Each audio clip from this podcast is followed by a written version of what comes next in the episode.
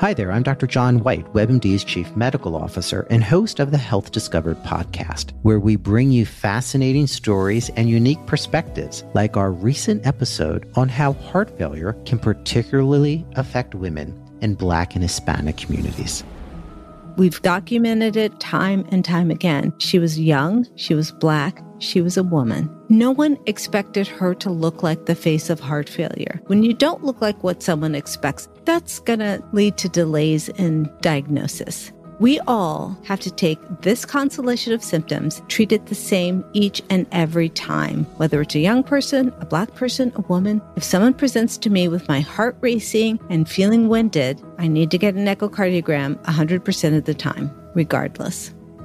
Listen to Health Discovered on the iHeartRadio app or wherever you get your podcasts.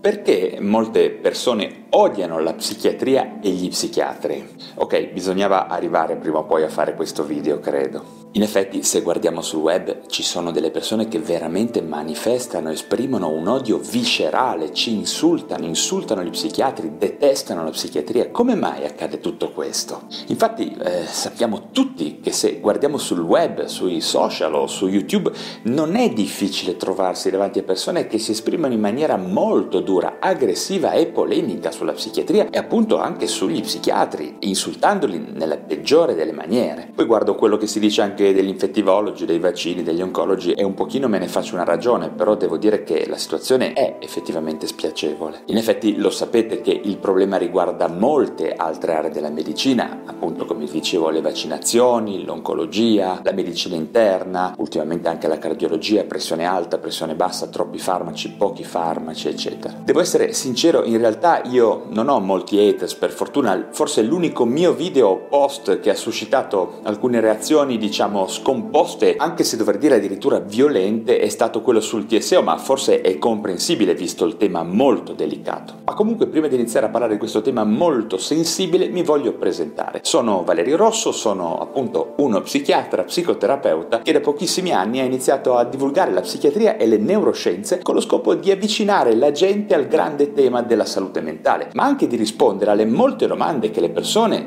mi fanno e quindi ho pensato di rispondere una volta per tutte usando il web e YouTube. Certo, un altro dei miei obiettivi è anche quello di far sentire tutti coloro che sono affetti da una malattia mentale meno soli e di aiutarli a capire quello che gli sta succedendo, suggerendo anche modi per tornare alla luce, per così dire. Ma adesso iniziamo appunto con il tema spinoso dell'odio verso la psichiatria e gli psichiatri. Ok, è importante sottolineare ancora una volta che non solo la psichiatria, ma gran parte della medicina scientifica è odiata, o per meglio dire, per riportare il discorso sul tecnico, è aspramente soggetta all'ambivalenza delle persone. Perché questo? Perché accade questo? Beh, per iniziare è ovvio che la psichiatria non troppi decenni or sono ormai ha utilizzato metodiche assolutamente inefficaci e potremmo dire addirittura violente per tentare di controllare la follia. Segregazione, lobotomia, salassi, coercizione, carcerazione di massa, insomma qualcosa che ha lasciato comunque una grossa traccia nella storia della medicina. Tutto questo però avveniva, lasciatemelo ricordare, in periodi pre-farmacologici e pre-psicoterapici durante i quali si chiedeva agli psichiatri di fare qualcosa, qualsiasi cosa per controllare le manifestazioni di disordine e di violenza che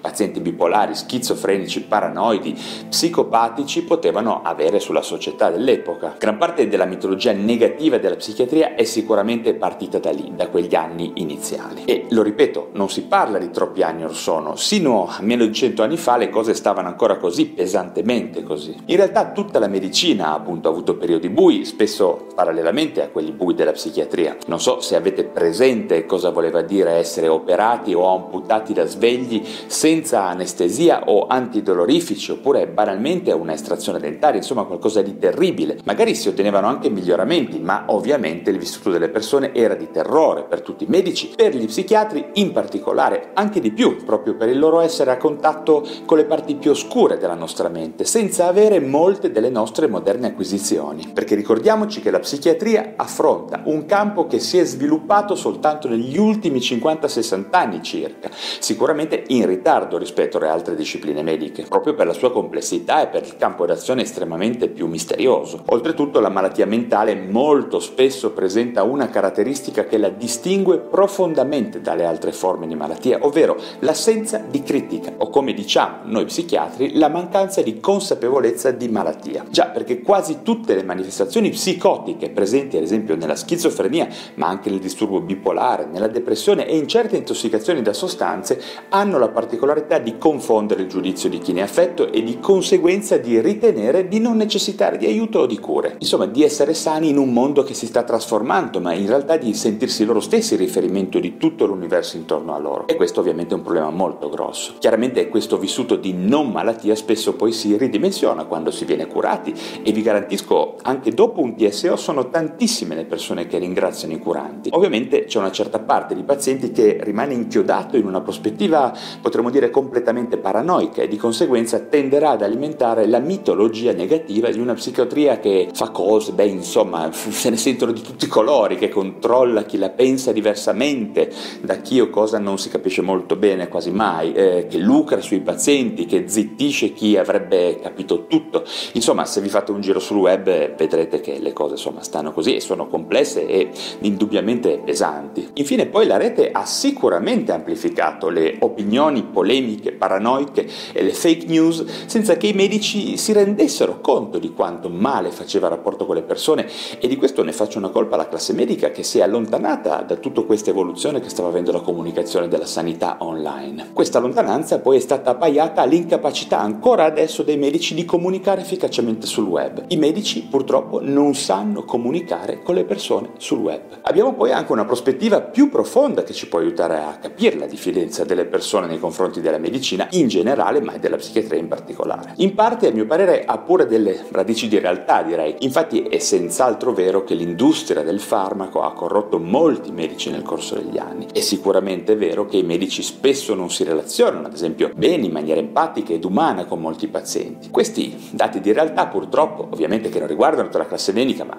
alcuni medici, ma questi fatti, chiamiamoli così, sostengono ed amplificano la forte ambivalenza che tutti noi potremmo dire abbiamo nei confronti di coloro ai quali affidiamo la nostra salute o la nostra serenità. È un sentimento sottile che la psicanalisi peraltro ha ampiamente indagato già a partire dai rapporti primari con le figure genitoriali, anche loro fonte di forte ambivalenza. Chi ci aiuta, chi ci ama, per qualche ragione misteriosa genera sempre una sensazione disagevole in fondo agli esseri umani. In ogni caso vi garantisco che uno dei motivi per cui scrivo sul mio blog e faccio questi video è proprio quello di avvicinarmi alle persone, di tentare di comunicare comunicare con la gente, di farmi conoscere anche semplicemente, proprio per diminuire la diffidenza e credo che i miei colleghi dovrebbero fare lo stesso, lo dico sempre quando li incontro vis-à-vis o quando parlo a convegno in sedi istituzionali. Controbilanciare le informazioni, aprire un dialogo e avvicinarsi alle persone credo sia un lavoro fondamentale della nostra professione, sia una parte del lavoro del medico che non possa essere trascurata in questi anni di esplosione del digital.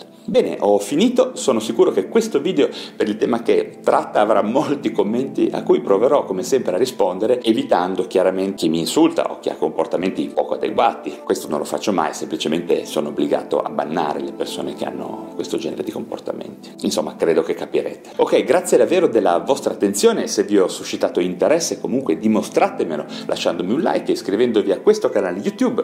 Andate anche sul mio podcast Lo Psiconauta su iTunes o Spotify e fatevi anche un giro sul mio blog valererosso.com. Credo che sia una buona fonte di informazioni informazioni precise e di valore sulla psichiatria e le neuroscienze. Ancora un caro saluto e alla prossima.